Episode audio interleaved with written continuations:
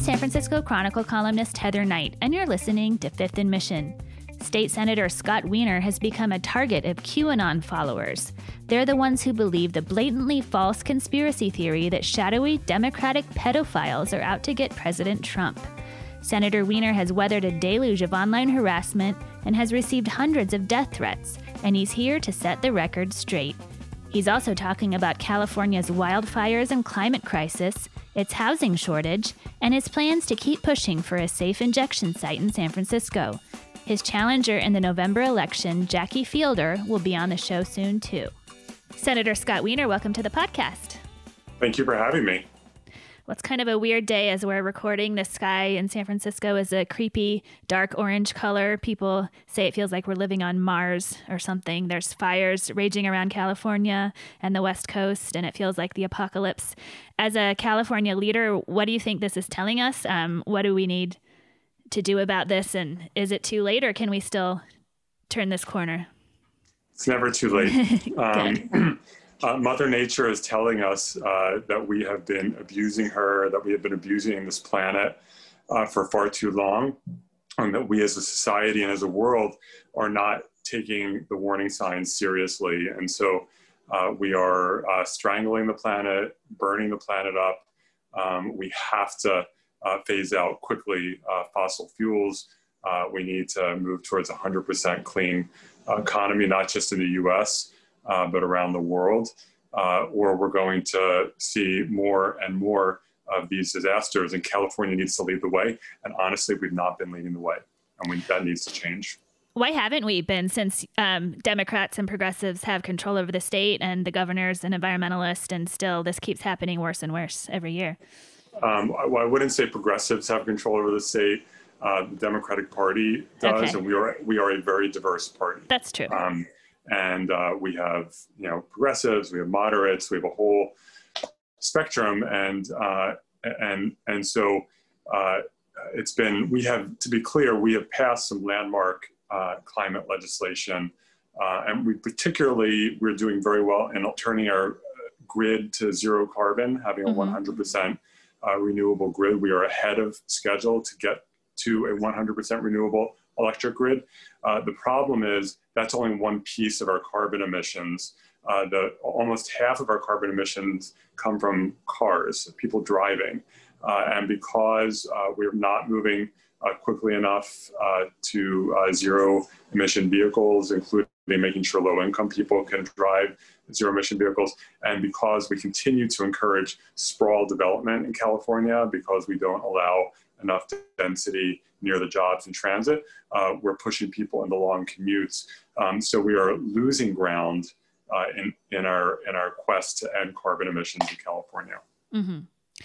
Um, the legislature session ended last week with kind of more of a whimper than a bang. Um, how did you feel about the way it went? There were so many major issues, and some things passed, but a lot didn't.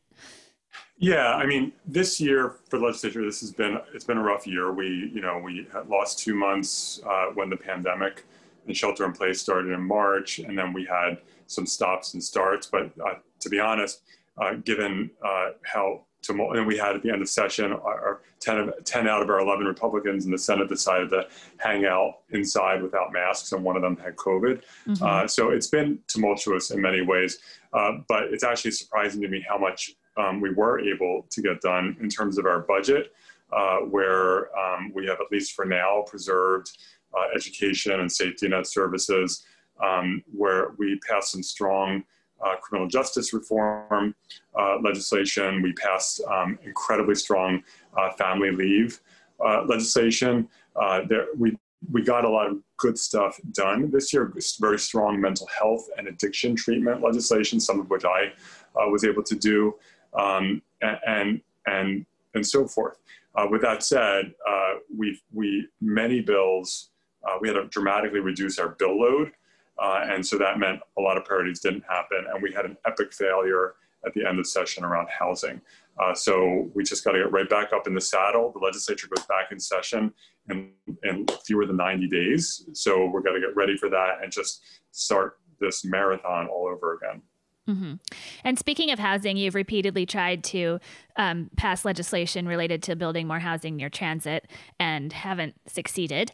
Um, why do you think that is, and where are you going to go from here on the housing front? Yeah, I mean, we've been able to get some good legislation through in the last few years. I, I was able to pass uh, SB 35, which is a very powerful housing streamlining law that, as we speak, is streamlining almost 2,000 units of affordable housing just in San Francisco. And it's forcing some very uh, wealthy exclusionary communities around the state to allow more housing, including affordable housing. Uh, and, we, and, recently, um, one of the major nonprofit affordable housing developers told us that because of SB 35, its average approval time has dropped from seven years to four months. Oh, wow. Um, we were also able to get through legislation to completely restructure how California sets housing goals uh, for cities, uh, which is resulting in about tripling of the goals overall, which will have a lot of ramifications in terms of streamlining new construction.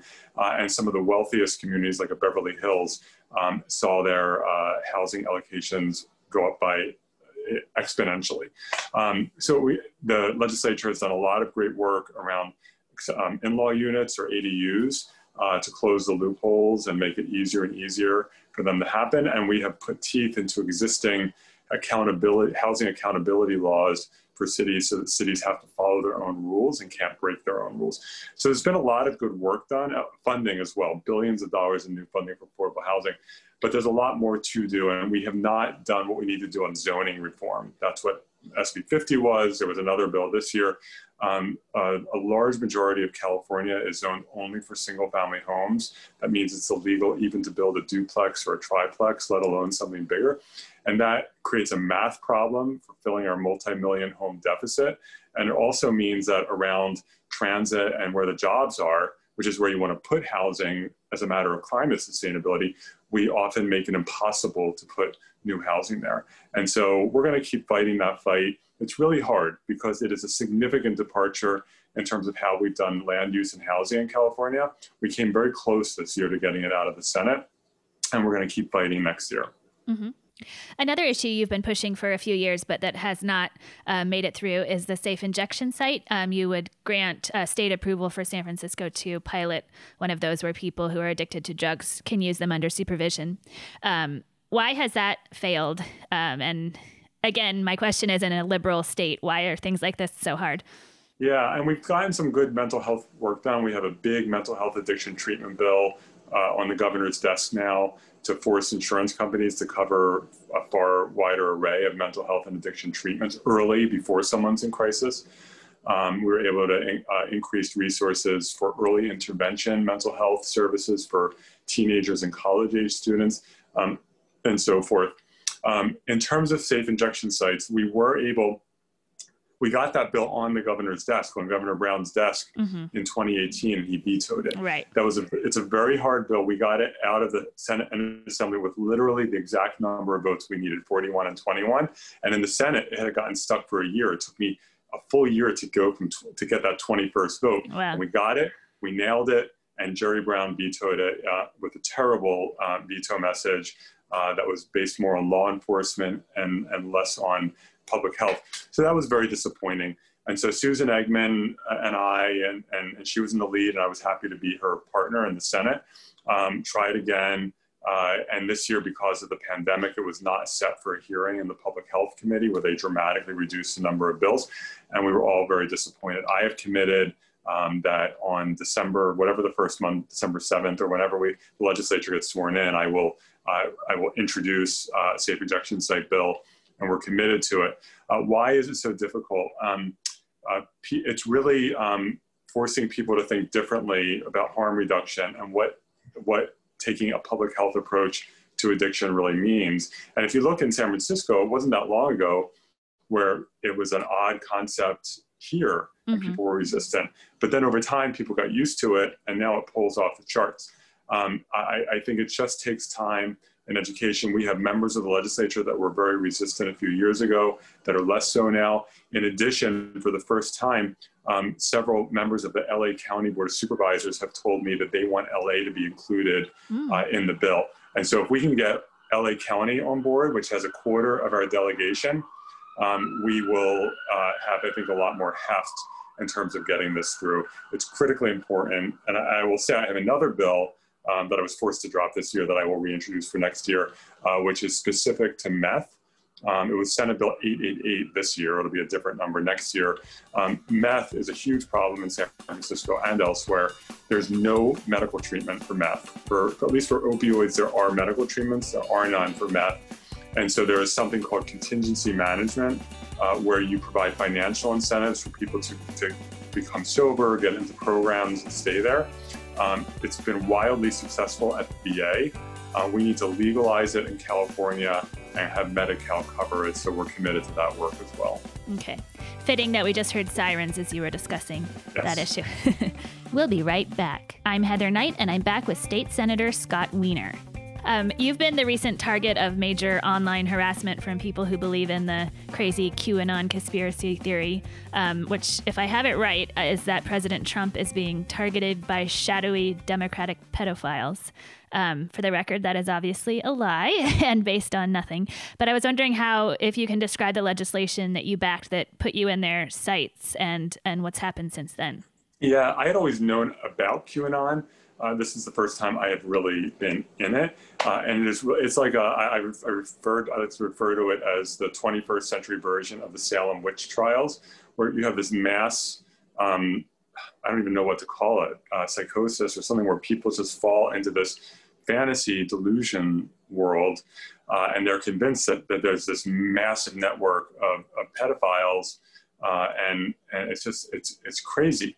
Uh, so um, I have, and the reason I have been targeted is because I'm authoring, and it's on the governor's desk now, uh, legislation to end discrimination against LGBTQ young people on California's sex offender registry. It's never a popular thing to, de- to delve into, but it's important.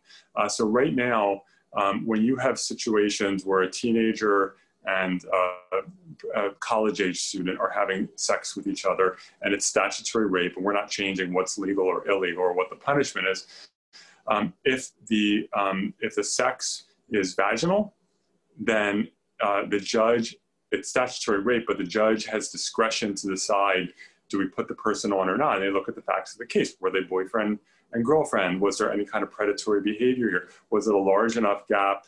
You know, was it a six or eight year gap as opposed to a one or two year gap? And they can look at those facts and decide. That's been the law since 1944. Mm-hmm. Um, so it's been around for a long time. However, for LGBTQ people, um, you are mandated to go onto the sex offender registry because if, if there's any non-vaginal intercourse, so oral or anal or anything else, um, you ha- the judge must put you on the registry no matter what the judge thinks. The judge cannot look at the facts of the case. Well, first of all, it's irrational that you're distinguishing between vaginal mm-hmm. and other forms of intercourse. That's just irrational, period.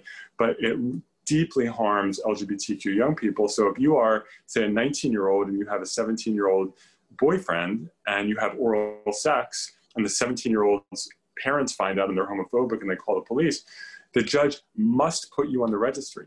Uh, and, wow. and that ru- can ruin someone's life. So, what the legislation does this is Senate Bill 145 it says, let's treat all forms of intercourse the way we have treated vaginal intercourse for 76 years, which is that the judge exercises discretion uh, and decides. And so it is a basic polity law.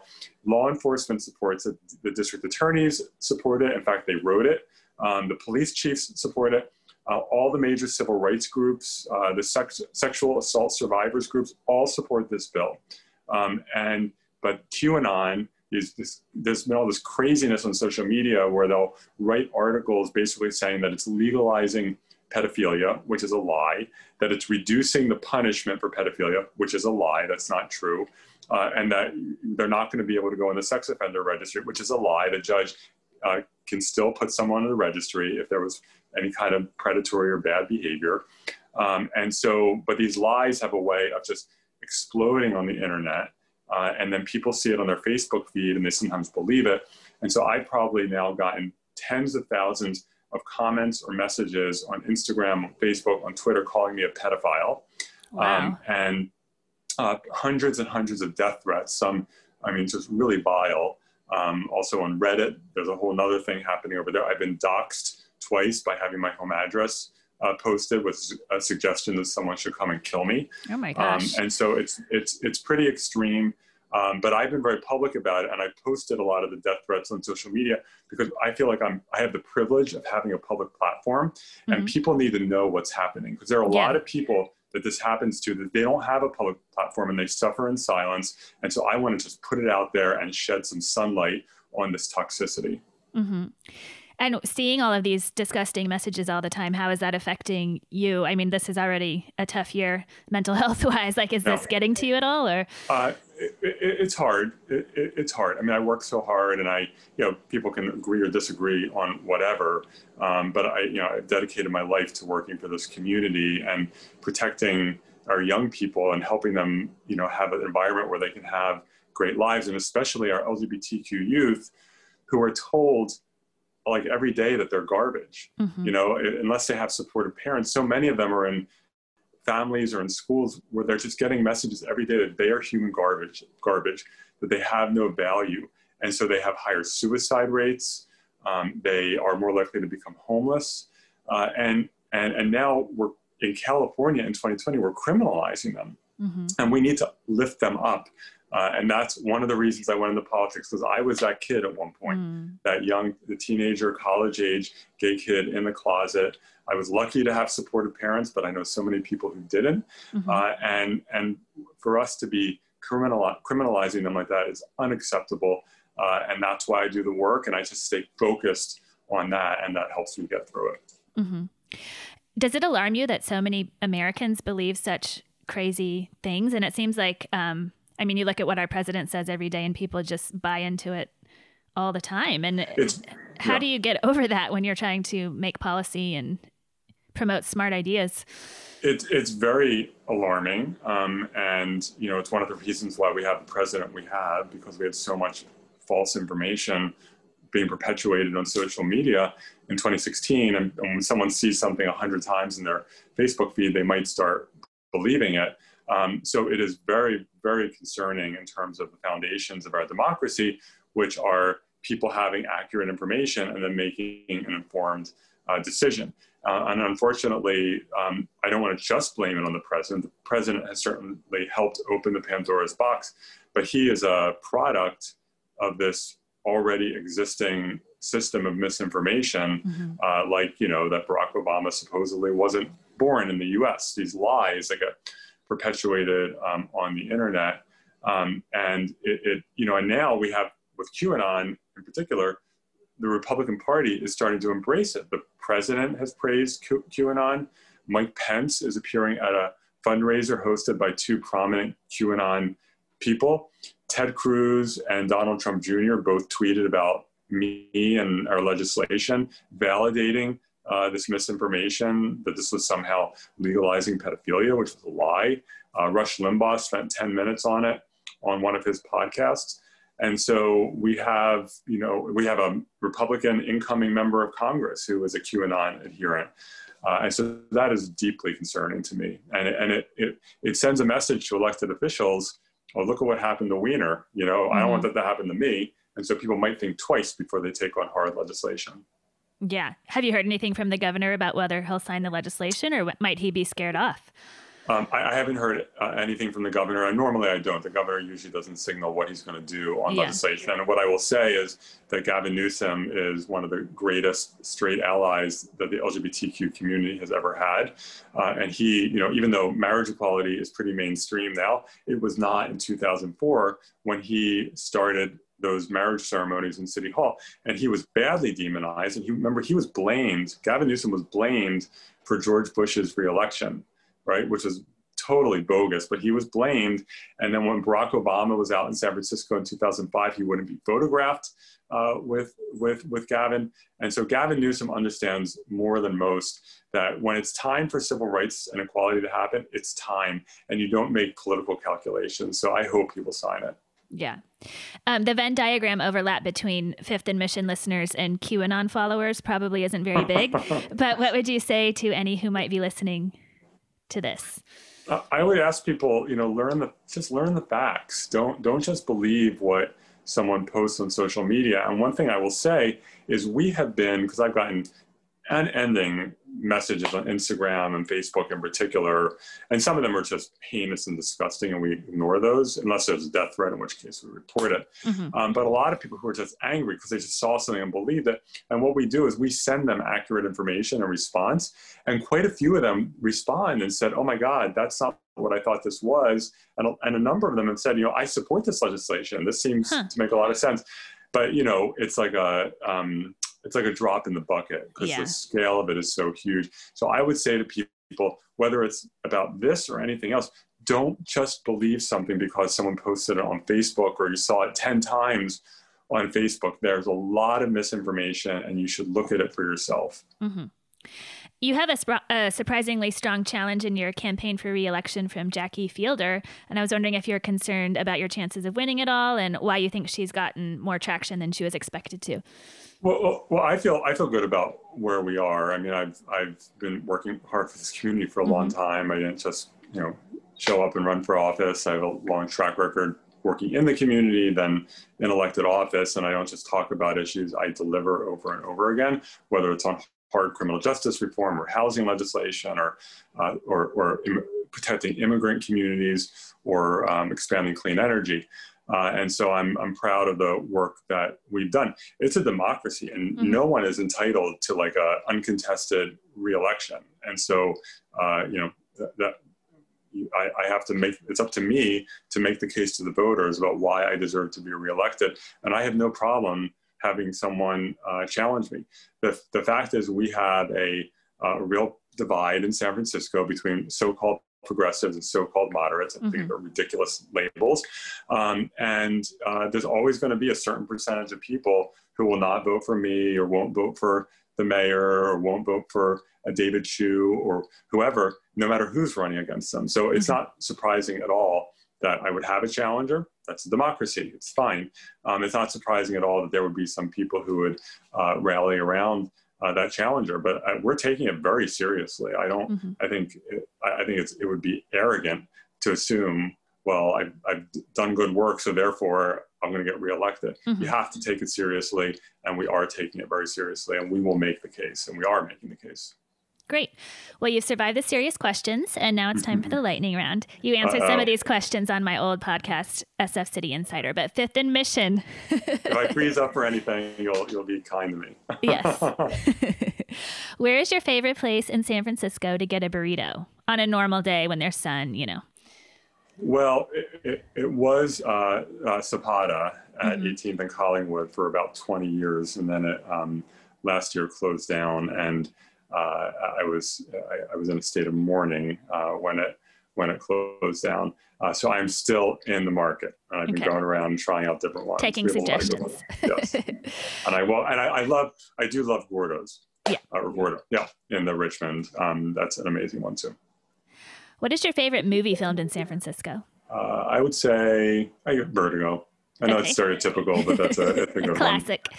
Yeah, I always come back to that one.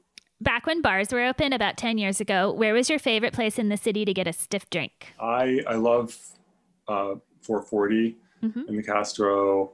Um, I love the new Midnight Sun. They did a, mm. a great job uh, revamping it. I loved the Elbow Room. Uh, I know it's no longer yeah. there, although it's open to something else uh, uh, now.